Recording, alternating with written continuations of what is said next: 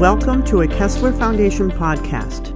The Foundation is a global leader in rehabilitation research that seeks to improve cognition, mobility, and long term outcomes, including employment, for people with neurological disabilities caused by diseases and injuries of the brain and spinal cord. In this episode, we are talking with Dr. Nancy Chiaravalloti. She is the director of the Center for Neuropsychology and Neuroscience Research and the Center for Traumatic Brain Injury Research at Kessler Foundation. She spoke with Rob Gerth, the Foundation's communications director. So, Nancy, I did a little homework on you. I did I, to be, and, and I found out you were from, you went to undergrad at Muhlenberg College. I did. Which I'm fascinated by uh, because I live in the Lehigh Valley. Oh, Easton, really? Allentown, Bethlehem. I didn't grow up there, but I've lived the last 15 years And we were there. just there last weekend for a baseball tournament. Ah, well, I should have given you my number and you could have stopped in.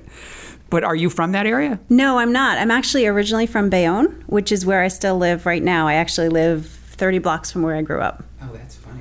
So I just I ended up going to Muhlenberg College because we were looking for a college nearby that would give, would give me a good liberal arts education.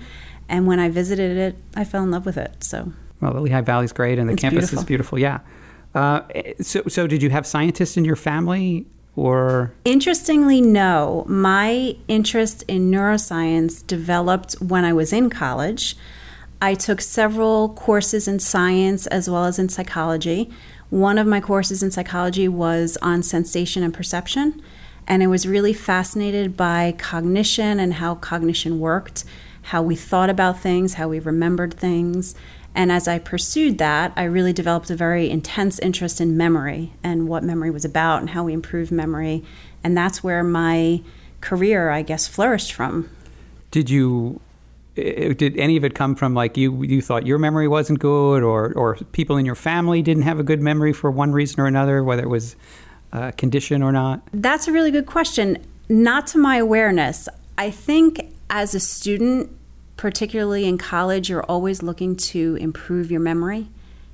You're always looking for strategies that help you when you're studying and trying to remember new information. So I think I was always looking for things to help me remember things better, not because my memory was not good, but because I wanted it to be better.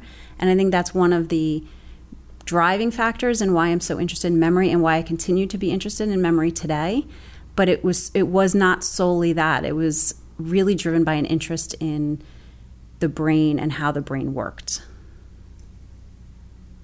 And that was all undergraduate. You, you That was all It wasn't high school. It was. It was. No, it was all undergraduate. When I went into graduate school, I knew I was interested in science and math, and I really didn't know beyond that what I wanted to do. Oh, before we get to uh, postgraduate things, um, I, I did make a note that you married your high school sweetheart, which made me think that's why you picked Muhlenberg. It was far enough away, but not too far away. Is that? So What a great story! Tell me the story. It is a great story. It's a long story. It started when we were 14. We met in high school. Wow. And my current husband was actually my first boyfriend, my first date. Very, you know, very innocent, sweet relationship when we were 14 years old. We broke up about six months after we started dating. Aw. And we dated other people through high school, through college. We always remained friends. And we ended up dating again when I, when we were in graduate school. Once again, it didn't work out. We didn't. We weren't at the same place. We broke up, dated other people again, and then we ended up dating again when I was in my fourth year of graduate school, starting my internship, and he had just finished law school. And at that point, that's when the relationship flourished. We were both kind of in the same place and ready to to move forward. And that's when we we were engaged about six months later. Oh wow! What a great history though you had to fall back on. We know each other's families very, very well. can So we we knew exactly what we were getting into. and I like how you called him your current husband. Yes, well, my current and only husband. So uh, let's talk about uh, what you did then post Muhlenberg. You uh, went to the Medical College of Pennsylvania, Hahnemann University. How did you pick that? Is that same location based or? At the time when I was applying to graduate school, I knew I was interested in neuropsychology. There were only about eight or ten programs in the in the country that specialized in neuropsychology. There were a lot of psychology PhD programs, but there were very little that provided a subspecialty in neuropsychology, and that's what I wanted. I wanted my PhD in psychology with a specialization in neuropsychology. I wanted that for a couple of reasons. First, I wanted the clinical skills so that I was efficient, well trained at working with patients. But I also wanted that neuroscience emphasis because that's what I was really interested in. So I really didn't have a lot to choose from. I applied to many programs across the nation. I interviewed in Florida and I interviewed in Philadelphia. So I was I, I had two different interviews and in the end, I did not want to go down to Florida. It was just, it's just too. I, I'm I'm very close to my family. I had the opportunity in Philadelphia, so that's the one that I pursued. So it was a good program, and that's it. Offered me what I was really looking for. And you went into the clinical side you started in the clinical side, but you ended up in the research side. Was that always the plan, or no. were, what was that was never the was plan? Was the plan to have like your own little shop and you would open, you had a little shingle and you would see patients? Is that plan was actually to work? I always wanted to work in a hospital on a hospital floor with patients who either had multiple sclerosis, traumatic brain injury, any neurological disorders for which you would evaluate cognition and help people to improve their cognitive functioning my thought was that I would always be in that type of a setting and that I might do research on the side.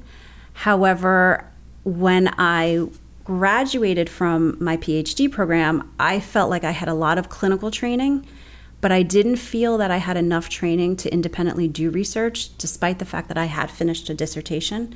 So I sought research experience at the postdoctoral level. That's how I ended up at Kessler. Ah. I came here because I wanted to work with John DeLuca I was interested in the work he was doing. Which was MS work? It was MS work. And I, um, I came here. Once I arrived, I started writing research grants and I really enjoyed the research process. I ended up getting a grant funded and then another grant funded. And then, you know, I was I guess I was bitten with the research bug. and here it is. Is it 20 years later? It's 20 years later. July 11th was 20 years. Oh, congratulations. Happy Thank anniversary. Thank cool. you.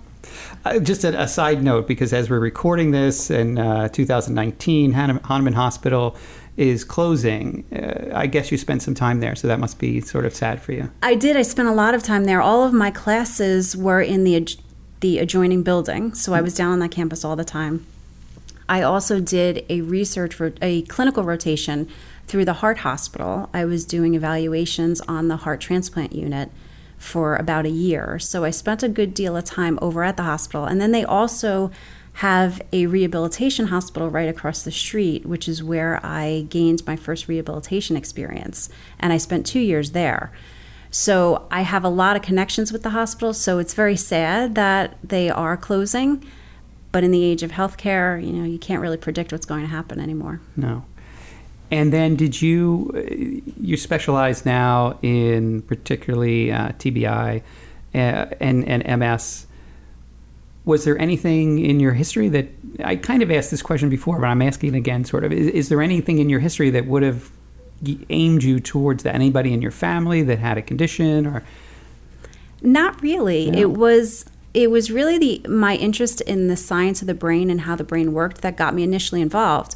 Once I was involved in with patients who had neurological conditions, it was then it fed my desire to learn more because I really liked the patients that I worked with from the very beginning, whether it be when I was in grad school or, or when I was on internship. When I arrived here at Kessler, I re- I started working with MS patients for the first time, patients who have multiple sclerosis, and I have to say that was a great population f- to be exposed to because I really identified with the population. The population of persons who have MS is generally two thirds women. Hmm. It also tends to be a younger, well educated population, particularly those that volunteer for research or at least were volunteering at the time. Right. So I think I felt a connection to the patients and I really enjoyed working with them and that fueled my interest in in MS itself and really drove that part of my career. Hmm. Now, besides John uh, DeLuca, who I assume you would consider a mentor, absolutely still. How about through college? Was there anybody that influenced you? I had a couple of really good professors in college that I think fed my desire to learn more about neuropsychology and neuroscience. I had a few really good teachers who emphasized experimental design. Dr. Alan Tjeltveit at, at Muhlenberg College, Dr. Laura Snodgrass, Dr. Kathleen Harring. They were probably the three most influential people when I was in college that really drove my interest in statistics, my interest in perception and cognition, as well as my interest in research design. And I still remember many of the things that I was taught when I was in college. So those are still things that you, you fall back on later in life and you, you remember them. And then you've become, as I said, I did a little homework, and you've gotten a couple of awards for being a, a mentor. You've flipped the table then. Mm-hmm. Um, what's that like for you? How important is that? And I know it's important because you've gotten awards for it, so obviously it's important. But but why? How do you tell me about that experience of being a mentor? I love being a mentor. I think mentorship is a lifelong experience on both sides. So I still consider John DeLuca my mentor, and I still, when I have questions or when I'm stumped with something, I still go to him and I ask his advice. And I think our meetings, while they are collegial, in some respects, they are still mentor mentee, even though I'm this far in my career. So, mentorship is very important to me, and I think it always will be as a mentor, I spend a lot of time with my mentees and I really enjoy the experience. I love the fact that we have a strong postdoctoral program here. The mentees get a lot out of the program, they learn a lot. There are a lot of opportunities here in rehabilitation in general, as well as in cognition and cognitive rehabilitation specifically.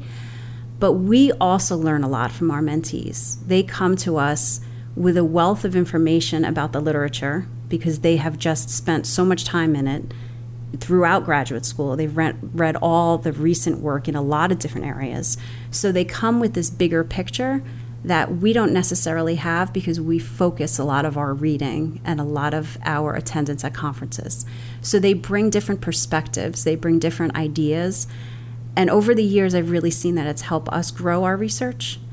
I spent a lot of time in one on one meetings with fellows, but even when we have scientists that either went through our fellowship program or didn't, I spend a lot of time in one on one meetings with the scientists because I do see mentorship as a continual process. I continue to learn from them, they continue to learn from me, and we work together as a team. I think the team approach is really what works in science, particularly in rehabilitation.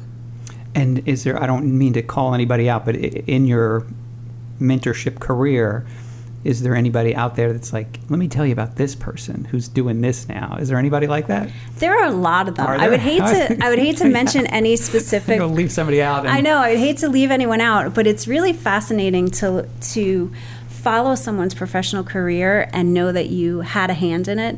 Even some of our research assistants. So we hire a lot of research assistants who actually collect the data that we're acquiring.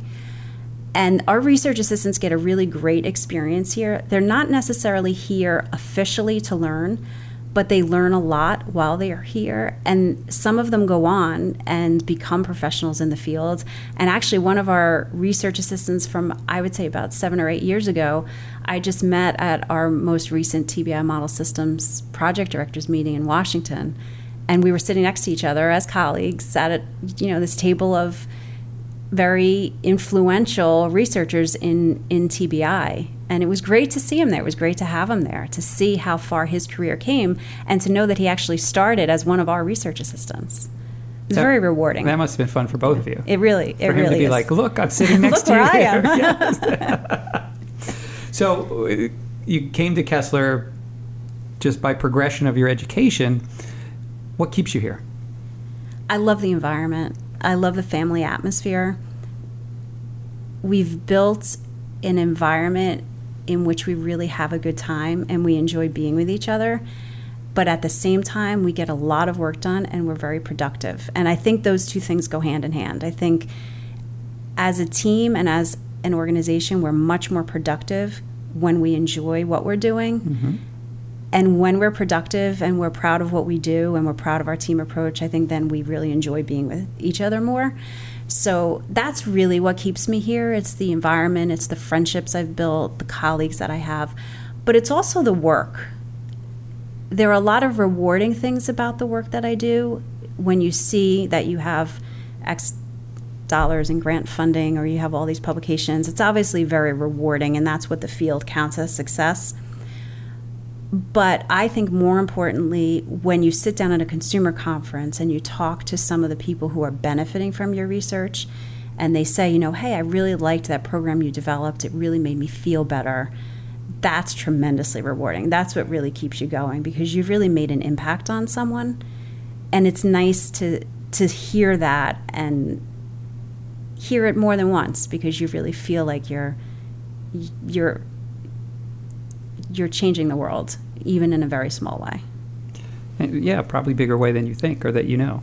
I apologize. I'm going to read this. So, so your research cuts across spinal cord injury, traumatic brain injury, MS, dementia, uh, and you look at things that um, have to do with memory, employment, aging, fatigue, depression, and you test the efficacy of things like aerobic exercises and memory techniques, and even this is the one that was like, I, I wasn't you, but I was talking to somebody else, and they were saying, oh yeah, this matters. Whether you're recovering within your culture that you're used to, or whether you're recovering outside of your culture that has an effect, or at least you're studying the effect that that has uh, on recovery. How do you, how do you, did, did you always know, first of all, that what you wanted to do would take in so many areas?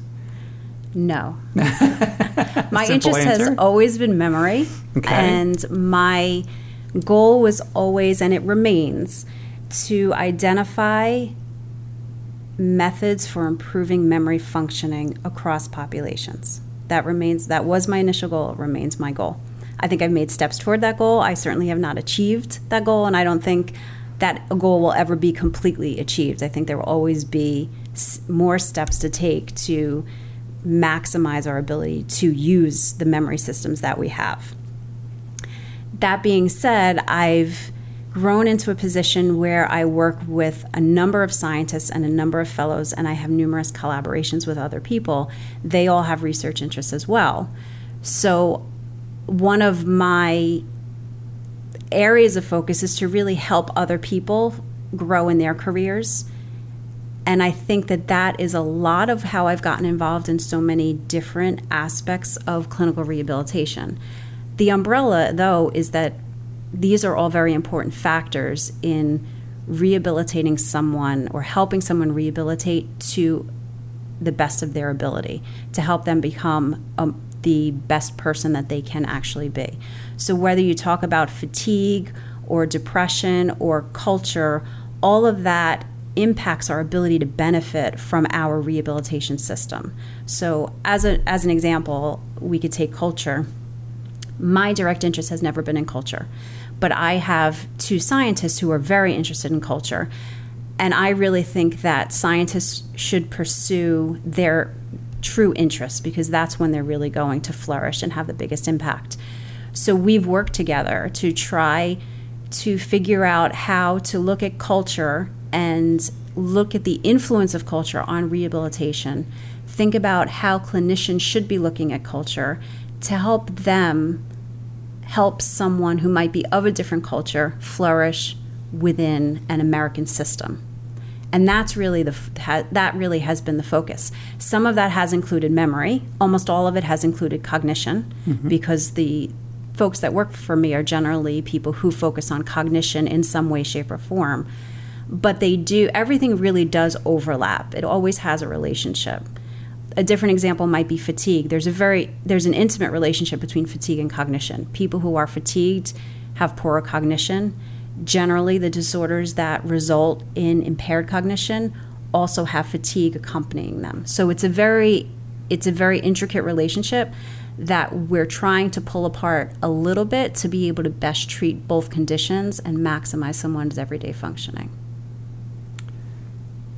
So I just imagine your team meetings being like people throwing out ideas after idea after idea. I don't even know how you, how you keep track of them, but give me an idea of how give me an idea of how the um, the cycle is for you. Like somebody from your group says, you know, culture might have something to do with rehabilitation, and so and how does that go from an idea sitting around a table uh, to actual getting some money to study it and then studying it? That's a great question. Ideas pop out all the time, and we have several different team meetings depending on the topic. So there are several different teams that comprise the big team. So there are a lot of team meetings that occur throughout the week, and there are a lot of ideas that just pop up sometimes randomly. Usually, the first step is we determine whether or not we have data, existing data, where we can look at a question. So if someone says, as an example, this has happened, this happened in the past, we have a memory rehabilitation protocol called the story memory technique that we've been testing for years here. We modified here. We've been testing it for years. And we have a lot of data showing its efficacy in MS and TBI. We are now collecting data in aging, and we think it's helpful. So, what we're doing is looking at the efficacy of that technique. But in order to do that, you see that some people don't benefit. Most people benefit, but there is a small group of people that don't benefit. So that leads to the question as to why. Hmm. In an MS sample, one of the ideas was that, well, maybe it's processing speed. We know that people with MS have slowed processing speed. Maybe processing speed has an impact on whether or not they can, the person with MS can benefit from the memory rehabilitation protocol. So we went back and we looked at the memory rehabilitation data, the data on the story memory technique we had an assessment of processing speed, hmm. and we looked at the influence of performance on that measure on their ability to benefit from the rehabilitation protocol. And what we found was that people with impaired processing speed were not showing benefit. Hmm. And people with impact pro- intact processing speed showed tremendous benefit. So that led to a whole other study that was submitted to the National MS Society was funded and it has now just concluded. We're about to take a look at the data. And that study looked at an intervention for processing speed with processing speed as the primary outcome, but then we're also looking at performance on memory tests as a more distal outcome. So if you improve someone's processing speed, do you improve their memory? So that just came from an idea that was generated and it developed a whole additional line of research. And now we have a line of research that really looks at processing speed and was taken in a whole other direction by one of our scientists who was previously one of our fellows and came in with fresh ideas and decided to look at the role of eye tracking in processing speed. So it's a whole other line of research in MS. So things keep leading to other things. Yeah, one thing leads to another. and then how, the, again, going back to the whole circle of life of, uh, of research. So you get an idea, sometimes you have data that you can back it up with uh, that's already in the in the vault. Um, how do you get it funded? Like what happens next then? So usually what we do is we take a look at the data that we have and we try to answer initial aspects of the question. Rarely can you answer the whole question, but you can answer aspects of it. From that point on, we then decide if that pilot data is enough to be able to submit a larger grant based on that data. Sometimes it is, sometimes it isn't. If it is, we go ahead and we submit the grant and see where see where it goes. If it's not, we have a number of different options. So there are some organizations that have pilot grant programs, like the National MS Society, the New Jersey Commission on TBI Research, where you can submit a pilot study for sometimes $75,000, sometimes $50,000, those are invaluable because that really gives a scientist an opportunity to collect data on a hunch. Right. Sort of. Sometimes they work out and sometimes they don't. If they work out, then you have strong data where you could submit a larger research grant and really answer the question you wanted to answer.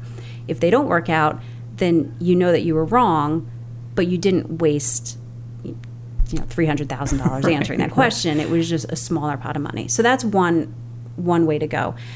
The other avenue is through philanthropy. So hmm. there are people who have been very generous to Kessler Foundation in supporting pilot research studies and in trying to facilitate our work and our ability to submit for those larger grants. You can't get a large grant without pilot funding. So that philanthropy is essential to us being able to have the impact that we have. Do those that philanthropy? Does it? What is what does that look like? Is that an individual person? Is that a is that a foundation? How does that? It's usually the through my experience, it's usually been individual people. Mm-hmm. So individuals have either met Michelle, our development officer, Mm-hmm. or Roger, our CEO, through another avenue or through ph- philanthropic donations in the past. Mm-hmm. And they have voiced an interest in some of the work that we're doing. And Michelle or Roger connect them with the scientists that might be doing something that that person is interested in funding. So in the past, that's how that philanthropy has worked for me. And you've been pretty successful.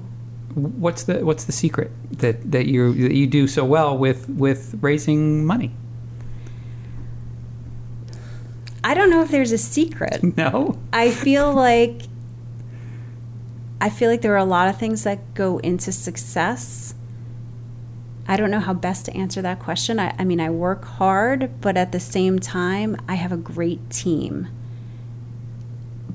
And I think that that is critical. That I have a great group of people around me that will tell me when I'm wrong and will challenge me to be better, but also support me when we're trying to accomplish a goal and we really work together to accomplish that goal.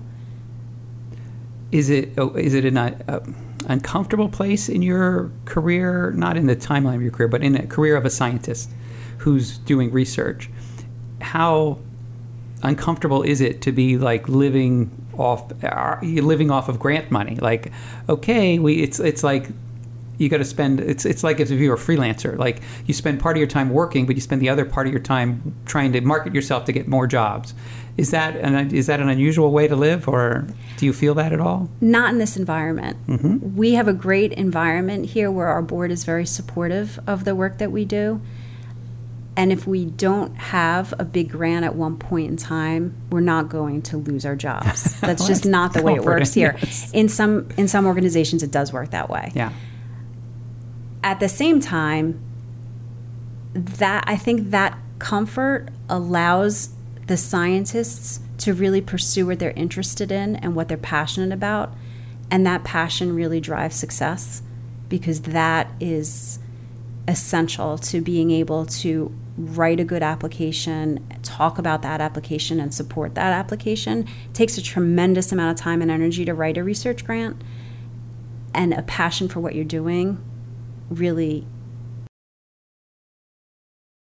provides that energy. it comes through i bet Yeah. in your application I think it comes through. yeah i bet it does uh, you mentioned earlier um, just a, another the, the tbi model system i just want to check in on that just for a second before we go on to, i want to talk about some of your research um, specifically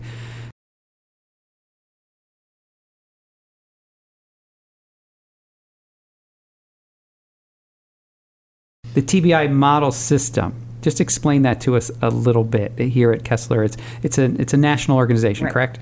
The TBI model system is a network of rehabilitation centers.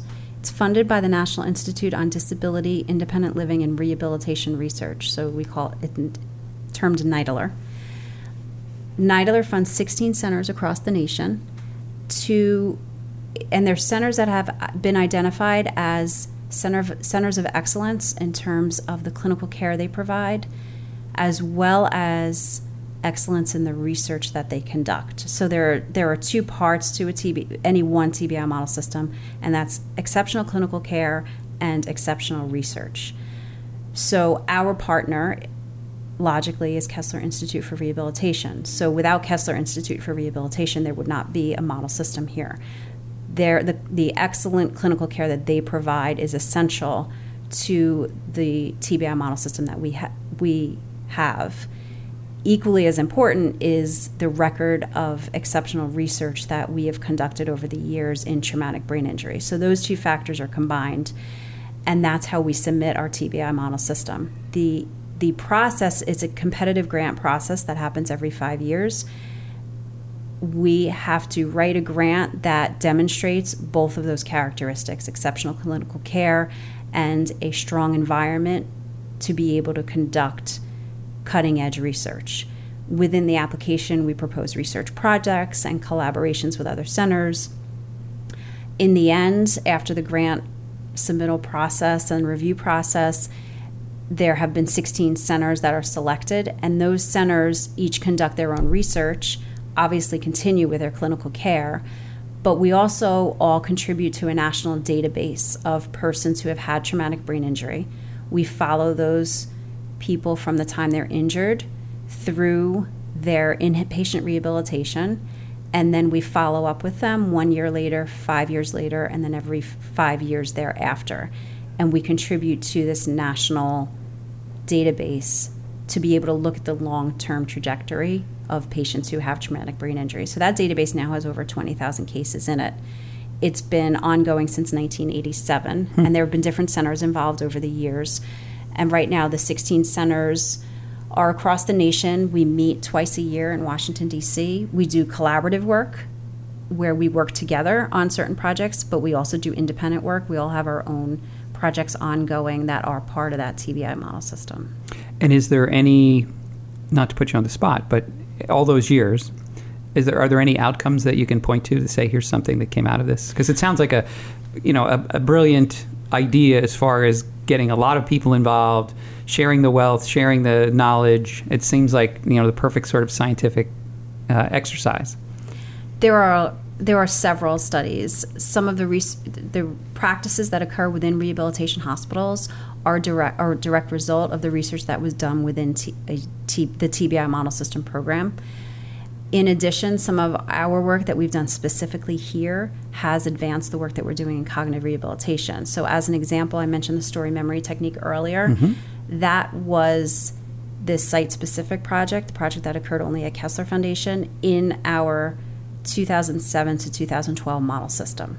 So it through that project, we demonstrated that the story memory technique was effective in persons with traumatic brain injury. Subsequent to that, we translated it to Spanish, we distributed it, and we continue to distribute it to clinicians across the world. It's translated to Chinese as well now, and we have some other translations in progress. So all of the work in TBI really originated from that, or for the story memory technique, really originated from that TBI model system. But then there are numerous other studies that go on on a daily basis where collaborators from different centers are working together to answer questions related to culture, to aging, to morbidity, mortality. Um, gender issues. There are a lot of different studies that continue to be ongoing that have an impact on clinical care. Now, I don't want to miss this. Um, you know, we mentioned the story technique uh, several times. Just a short definition of what it is, so people know what you're talking about. So, this the modified story memory technique is a 10 session memory rehabilitation program where people come in and they learn techniques to facilitate new learning and memory. In that program, they learn to use context and imagery to help them learn information across 10 sessions. And what we've shown in both MS and TBI is that it's very effective in improving new learning and memory, both in the clinic on our objective neuropsychological tests as well as on measures of everyday life. We've also shown data, imaging data, that show the changes that happen at the level of the brain from before to after treatment. And what we've demonstrated is that the brain's the, the manner in which the brain processes and remembers information is different after treatment as compared with before treatment. So it improves. It, it, the brain. I, I well, said improve, but you said improve. Yeah, right. I said improve. But in terms of this, the patterns of cerebral activation or the way the brain is functioning, what we're looking at is not necessarily improvement, but more changes in the areas of the brain that are active when the person is learning and remembering new information. So, what we're showing is that after treatment, there are more brain areas that are active in learning and remembering information, and those are brain areas that support the learning and memory process. So, so, so let me give you an example. Yes, please. Let me give you an example. And tell me a little, like, example of what this technique is, too, okay. right? Okay. So, in the first four sessions, someone learns imagery, and they learn how to use imagery to learn verbal information if you think about your daily life, what we typically do, we communicate in words and we remember words and sentences. We rarely have to remember images. But there's a whole part of our brain that's dedicated to learning to, to processing images. And we really don't make use of that area of the brain the way we could. So, what we teach people to do is take verbal information and create a visual image. What we've shown is that from before to after treatment, areas that are used to process and remember visual images become more active. So, we're engaging an additional area of the brain in learning verbal information, and that's helping people to learn that information better. So, you get this that's the story part so you get people to tell a story in their head about what they're trying to remember what we're actually doing is we're giving people a story hmm. and we're asking them to visualize that story to help them remember it. That's the first part is they're just given a story and they're taught to create mental images that go with that story to help them remember it rather than just remembering the words and the sentences. Picture these images and remember those images. That's the first part. In the second part, that's the context part, the second part. We give them words and we tell them to create the story so that they're now creating a context around unrelated information. So they're putting the unrelated information together in one context.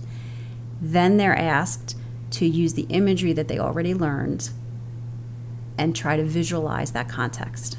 And that's how it's all put together. And it seems like something that would be useful to anybody it's absolutely useful to anybody. And do you find that with a lot of your research yes. that it's applicable? And do you do anything with that then? Do you write a book or do you? My husband's been trying to get me to write a book for yeah, years. I think you should. it's very time consuming to write a book. um, I do. I do use it to help my children learn information. Really? I do. So the emphasis on the emphasis of my research is really on strategy training, mm-hmm. and that is because the literature is very clear that strategy tr- strategies help us learn and remember new information. And there are strategies that we use naturally, such as chunking information. Okay. So that's one of the things that we do. We chunk information together. So a good example is we have a list learning test where we read pe- people a list of 16 words. That's a lot of words, and we want them to remember those words. We don't what we don't tell them at the outset is that those words are in categories. Hmm. So if they can figure out what the categories are and they can chunk the words together within categories, then they remember that information better than if right. they just try to remember the words. So that's one of those strategies that we actually do, many of us use naturally. Other strategies may be testing. So some of us do this naturally, not all of us. We self test. And in the educational world, many teachers give quizzes to try to get people to test themselves. It's a very effective way to improve someone's ability to learn information. If you test yourself on something, you'll remember it better than if you simply repeat it. So that's another strategy, and we actually have that included in one of our other rehabilitation protocols. So there are a lot of strategies out there that have been shown to improve new learning and memory in healthy college students. Mm. A lot of what we have done over the years is we've taken those strategies and we've applied them to rehabilitation populations. So, as an example, there's space versus mass learning. Space learning is a strategy to help us remember information. And it is the strategy that we have learned about for years when our parents and teachers have told us don't cram for an exam. right? And yes, we've all made the mistake. Yes. We've all crammed for the exam and then failed it. we think we can put it in our short term memory and it'll all be there when we exactly. need it. Yes. Well, the bottom line is it's much more effective to space out your learning over time. So if you have an exam on Friday, study on Sunday, on Monday, on Tuesday, on Wednesday, on Thursday, and you'll be ready on Friday. If you study on Thursday night, you're not going to remember as much information it's the findings in the literature are robust. Spaced out learning really helps. Huh. However, what we don't do is we don't take those findings and apply them to people who really do need to improve their learning and memory in order to function. Right. And that's what we've done through our research over the past 20 years is mm. we've taken those strategies, we've tested them in people with MS, people who have TBI, who have learning and memory deficits, and then once we found out that they are still in in they are still effective in those populations. We've then incorporated them into cognitive rehabilitation protocols, and now we're trying to teach people how to use those strategies. Nice. Let me let me ask about a specific um, couple of specific grants uh, that, that I that are recent, uh, recent as far as when this was recorded um, in July of 2019. Uh, you got a grant in May for five hundred and ninety-eight thousand dollars to study, and I'll read the title: longitudinal change in cognition and hemo hemo hemodynamics in individuals with spinal cord injury. Now, let me first part of that question is: Is that a lot of money for a study, or is it is it a medium amount? Give me an idea of you know if over half a million dollars it feels like a lot of money to you. That's always a lot of money to Okay. me. Okay. Good. Good. so to me, yes, that's a lot of money. okay.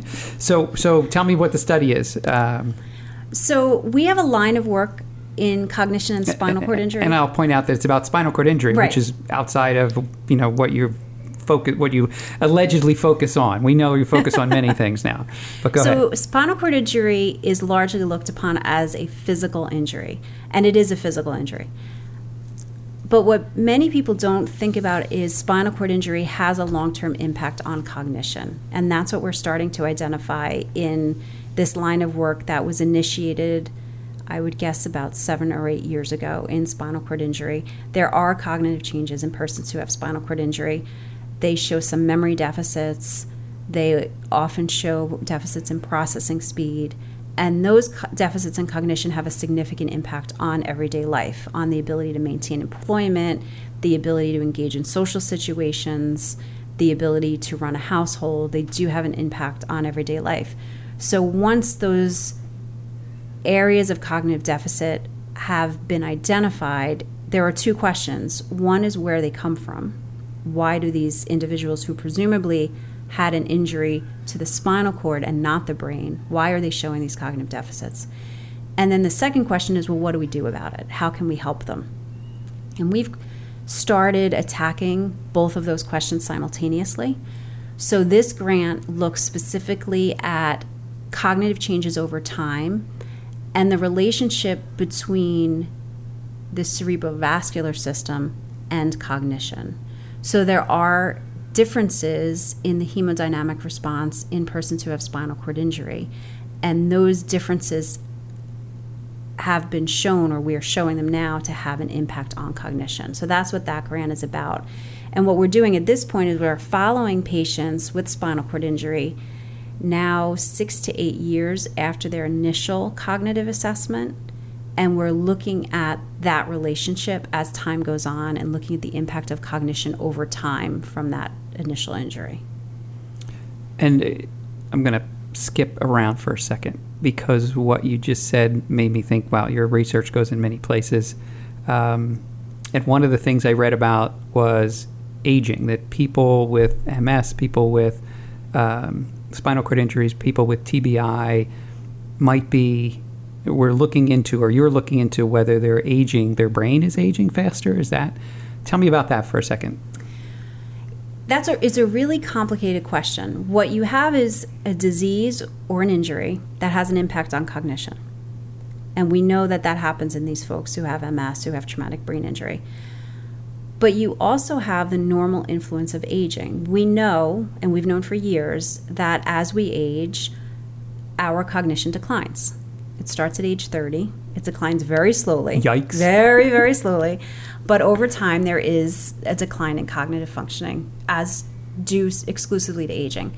So now you take someone who has a neurological illness, such as MS, and you superimpose aging on an already existing neurological illness that has its own progression, and you have a very complicated picture of cognition and it's very difficult to predict what is going to happen in regard to cognitive functioning over time. There is research going on that looks at patients who have MS longitudinally to look at the impact of aging on cognition.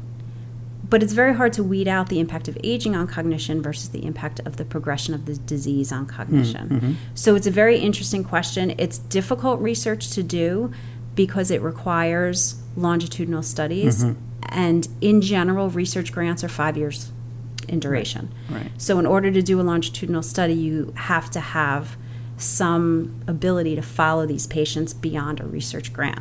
But that's work that's ongoing in the field. There's similar work being done in traumatic brain injury. Traumatic brain injury isn't an injury that happens at one point in time, it's not necessarily progressive. But once the traumatic brain injury occurs, there could be some worsening of cognitive symptoms over time. In other people, cognitive symptoms get much better over time. And what determines which trajectory one person takes versus another is really remains unclear. But then you're also superimposing aging on that and the impact of of aging on cognition itself. Mm-hmm. So the, it's a very complicated question that the answers are basically, for the most part, still unknown, but there is progress being made slowly but surely. Uh, let me ask you about another grant that's even uh, more recent. Uh, NIH, the National Institutes of Health, gave you, and I know this is a lot of money, $1.8 million, a little over that. Um, and it was really about uh, i'll sum it up and then you can tell me what the real story is you can fix it for me but the, the, improving the quality of life for people living with ms right so what is what is that study about So this study looks at a different cognitive rehabilitation protocol to improve someone's overall everyday functioning and their cognition in everyday life. Cognition has a huge impact on quality of life. So and by cognition I, we've been talking about it but by cognition you mean just the way we take in information right, Okay. thinking, processing and remembering information. and people with ms T, uh, tbi uh, spinal cord injury may have a deficit in that area Right. They have deficits in that area, but in different aspects of cognition and as well as to different to a different extent depending on the injury or the illness as well as how progressed the disease is and other factors. And I assume it's like almost an infinite number of deficits you could have. It's it's it's or is it? It is cognition has five main areas of functioning. Just whittled it down to five No, no, no, no, no. That's five main areas, but within those areas, they each have subdivisions. So, as an example, t- attention is one area, but you have sustained attention, you have divided attention, you you know you have all different Okay. aspects of attention. So you there are a lot of areas within those five areas that it really sprouts out. So there, cognition is is a huge area. So tell me what the grant is about then. So the grant is designed to look at the efficacy of another cognitive rehabilitation protocol that we refer to as STEM. STEM stands for Strategy Based Techniques to Enhance Memory. So this is also a 10 session treatment protocol that teach, teaches patients three different strategies designed to enhance their memory functioning or maximize their ability to learn and remember new information.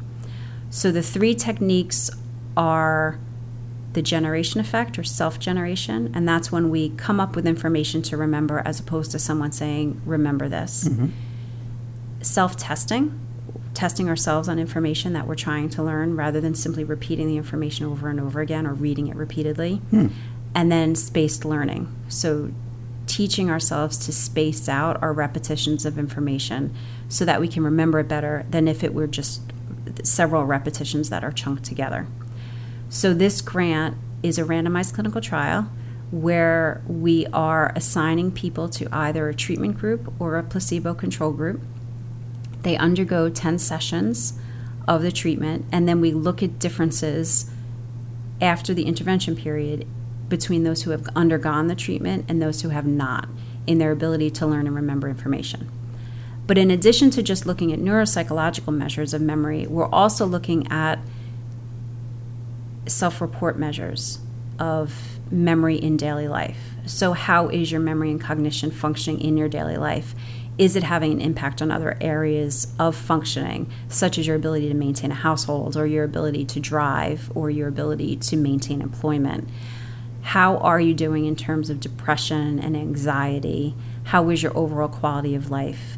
So we get as much information as possible on a person's everyday life. And we get that information from both the person with the injury that underwent the treatment as well as a significant other to try to get a hmm. little bit more of an objective point of view. They're biased as well, but they're not quite as biased as the person who actually underwent the treatment. And then, as a third level of outcome, we're also looking at imaging. So we're looking at how the treatment changes a person's changes the way the brain processes and remembers information from before to after treatment. So by imaging, you're talking like MRI. MRI, functional So- MRI, yes. So run me through that for a second. So what does that involve? Putting somebody in the scanner right. and then testing them? Right. Someone goes in an fMRI scanner, which many of us have experienced in the context of our own healthcare. But typically, what people have experience with is an MRI. An MRI takes pictures of your brain, what your brain looks like, identifies tumors or bleeds or anything else that may be going on in your brain. In these studies, we do functional MRI. What functional MRI does is it takes images of the brain while it's performing a task. Hmm. So we have someone doing a memory task while they're in the scanner, and we're taking images of what their brain is actually doing during that task. And then we're analyzing the difference in how the brain is learning and remembering information before treatment as compared with after treatment. So we're looking at changes at the level of the brain from the treatment itself.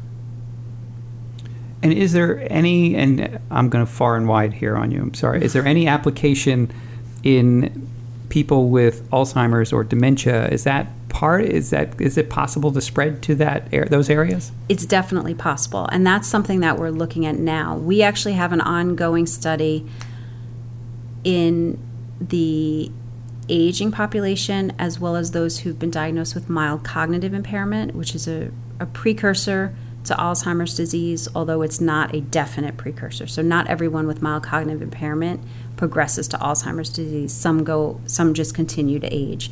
Others are later diagnosed with Alzheimer's disease. So we're looking at those two groups and we're looking at their ability to benefit from the story memory technique in regard to their ability to learn and remember new information as well as their functioning in daily life. And then we're also looking at imaging, neuroimaging in that group as well to see how their brain changes from before to after treatment. So it definitely has potential application and we're collecting the data now to be able to definitively say that it is indeed effective in this population. I anticipate it will be. Hmm. And how do you, is, is the brain, the, the techniques you're teaching people, is, are they technique, is it retraining the brain or is it repairing the brain? Do you have a handle on that? That's a great question. It is really helping the brain use its resources more effectively. So I don't I do use the term retraining. It's not repairing. Mm-hmm. I do use the term retraining sometimes. But when you really look at the imaging data that we've been acquiring, what we're doing is we're utilizing different brain resources that were not previously utilized to maximize their ability to learn and remember new information. So things you probably could have or should have been using for memory But you weren't. that you weren't, and you're teaching people how to use them now, Mm-hmm. those tools that they still have. Um, we could talk all day about all the research you're doing, so I'm just going to leave those as the highlights. um, let me ask a question though about that. The- studies you- you exist on studies. That's what you do. You collect data. Is that one of the hardest parts? Is is getting volunteers? Getting volunteers is very challenging. It's the the research is time consuming, so we're asking people to really donate their time to help us learn new information and help us help them to function better in their daily lives. We do reimburse participants for their time, so they do get paid for their participation in individual research studies their time is really invaluable in terms of our ability to do our work. We can't do our work without our volunteers. So we're very grateful to those that do volunteer for our research studies, and we really encourage people to do it because while it's essential to the work that we're doing, the folks that participate in our research studies really do enjoy it. They, in many cases, they get treatment, and they're not paying for that treatment. They're actually being paid to get the treatment. Right. But over and above that, they very often report very positive experiences and a feeling that they're really helping themselves and helping others that are struggling with the same medical issues that they're struggling with. So it really is a great experience for those that have MS or TBI or even healthy controls. We're always looking for healthy individuals who can come in and let us assess them because we need to compare person's who have MS, persons who have traumatic brain injury, to persons that are the same age, the same education, but don't have those those challenges. And I guess part of the difficulty is we're here with one branch here in North Jersey, so it, you've you've got a pool of people that no one's going to come from California to do Right. this, so you have to do that. Well, let me say this about that: uh, KesslerFoundation.org on the homepage, top right, you'll see a button that uh, you can volunteer, you can join a study. So if you're if you're local to this area, um, that would be really helpful. Um, let's talk about there's a, there's a term in academia, publish or perish. Um, is that the same? You've published a lot of papers in your day. Is is that like one of your? How do you treat the the publishing piece of this of the research? as you know, I do a lot of mentorship, so I work with a lot of scientists and fellows.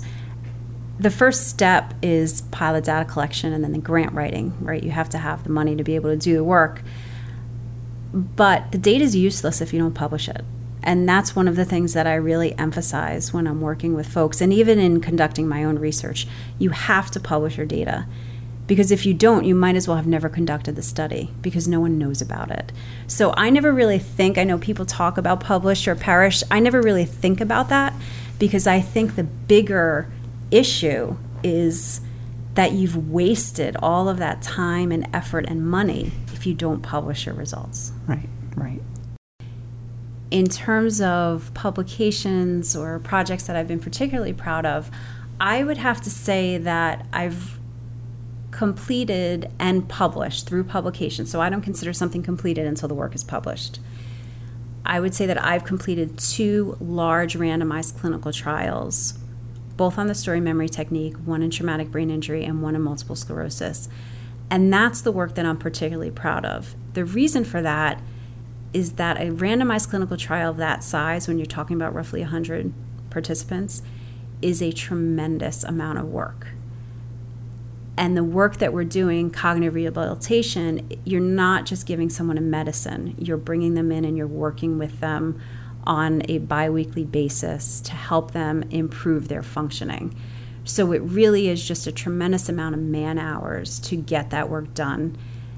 And then after you actually collect the data, analyzing the data and writing the data up and getting it to the point of publication. And both of those large clinical trials were published in very high impact journals that really have had an influence on the field. So I would say at this point in time, those are the two studies that I'm most proud of. I hope that that answer will change over time because I have, you know, other studies that have been recently completed that I'm at the point of actually analyzing the data now. Obviously, I have this new work that I'm currently collecting data for, and I hope that I can say the same of those studies when we talk five years from now. I hope it's shorter than five years.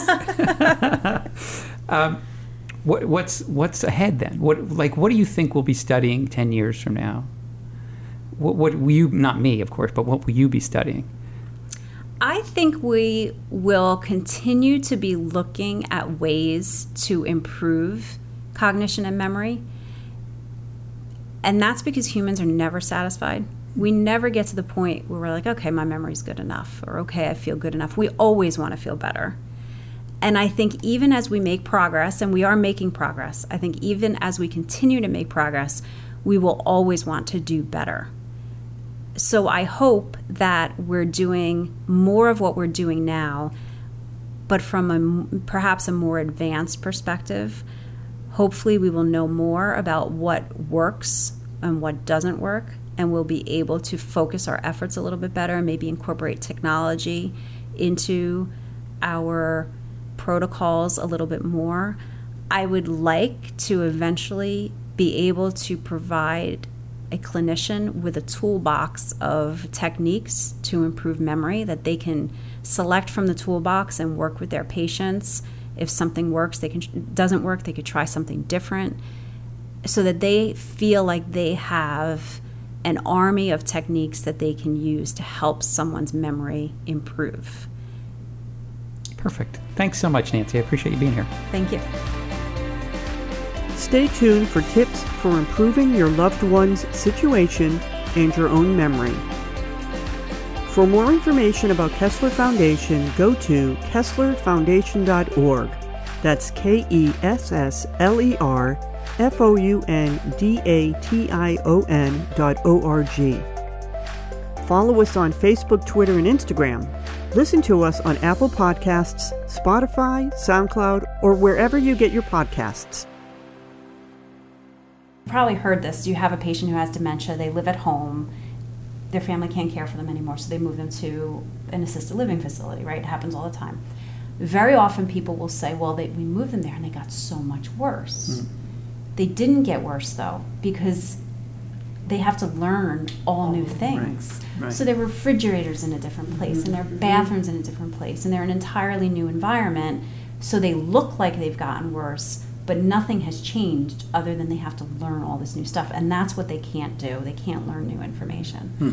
So you know, I've I've talked to people about that, and they say, "Well, what am I supposed to do? Am I supposed to keep them home?" And the answer is no. You can't keep them home. It's a safety issue. Right. But if you could bring their furniture, mm. put their underwear in the same place, hmm. put their shorts in the same place, so they know they still have those old memories to rely on. You know, help them rely on as much as they possibly hmm. can, without changing things. Like it really, it's the learning that's the problem. It's the memory is not nearly as much of an issue. So, you know, people blame everything on memory. Oh, I can't remember. I can't remember. But in a lot of cases, you never learned it. It's like even when you meet a new person, you have a you have a name, and then you walk away and you come back. And oh my god, I can't remember his name. My memory's so bad. You didn't really pay attention enough to learn their name. Alec taught me from your group, right? Alex from your group. uh-huh. When I first got here, he was the friendliest, nicest guy, always saying hi to me. And I was like, hi, you. and he'd be like, hey, Rob. I'd be like, yeah, buddy. and finally, I confessed up one day. I was like, I don't know your name. I know you told me your name at some point, and you call me my, by my name every time you see me, but I just don't know your name. And then he said to me, Well, one thing I learned, and I didn't realize at the time that he was working for you and into memory, is like if you try to say, I try to say a person's name three times when I meet Uh-huh. them, and that helps me remember their name. So I. try It to does. The other incorporate thing you can do, if in some cases it's pretty obvious, like there's some association between their face or their the way they dress and their name. Mm. If you can do that, then you have a a cue Yeah. to help you. Like if their nose is big and their name is Bob or something. Then, like, I mean, don't share that with them. But if you you can Yeah. kind of use that to help you remember their names. Oh, that's good. But yeah, it's a matter of paying attention. Like if you say their name three times, you're really paying attention. to yeah, yeah. People, I don't know if you guys have ever heard of the Memory Palace, where you, if you're trying to remember a bunch of items, if you walk into, you picture yourself walking into your house and you put each item in a place, Mm, because your house is something that's very overlearned. right. So, okay, I walked in, I put this on the coffee table, and then I put this on the chair, and then I put this on the kitchen table. And then it, all you have to do to remember the items is to mentally like close your eyes and walk back through your house, Right. and you'll remember them better.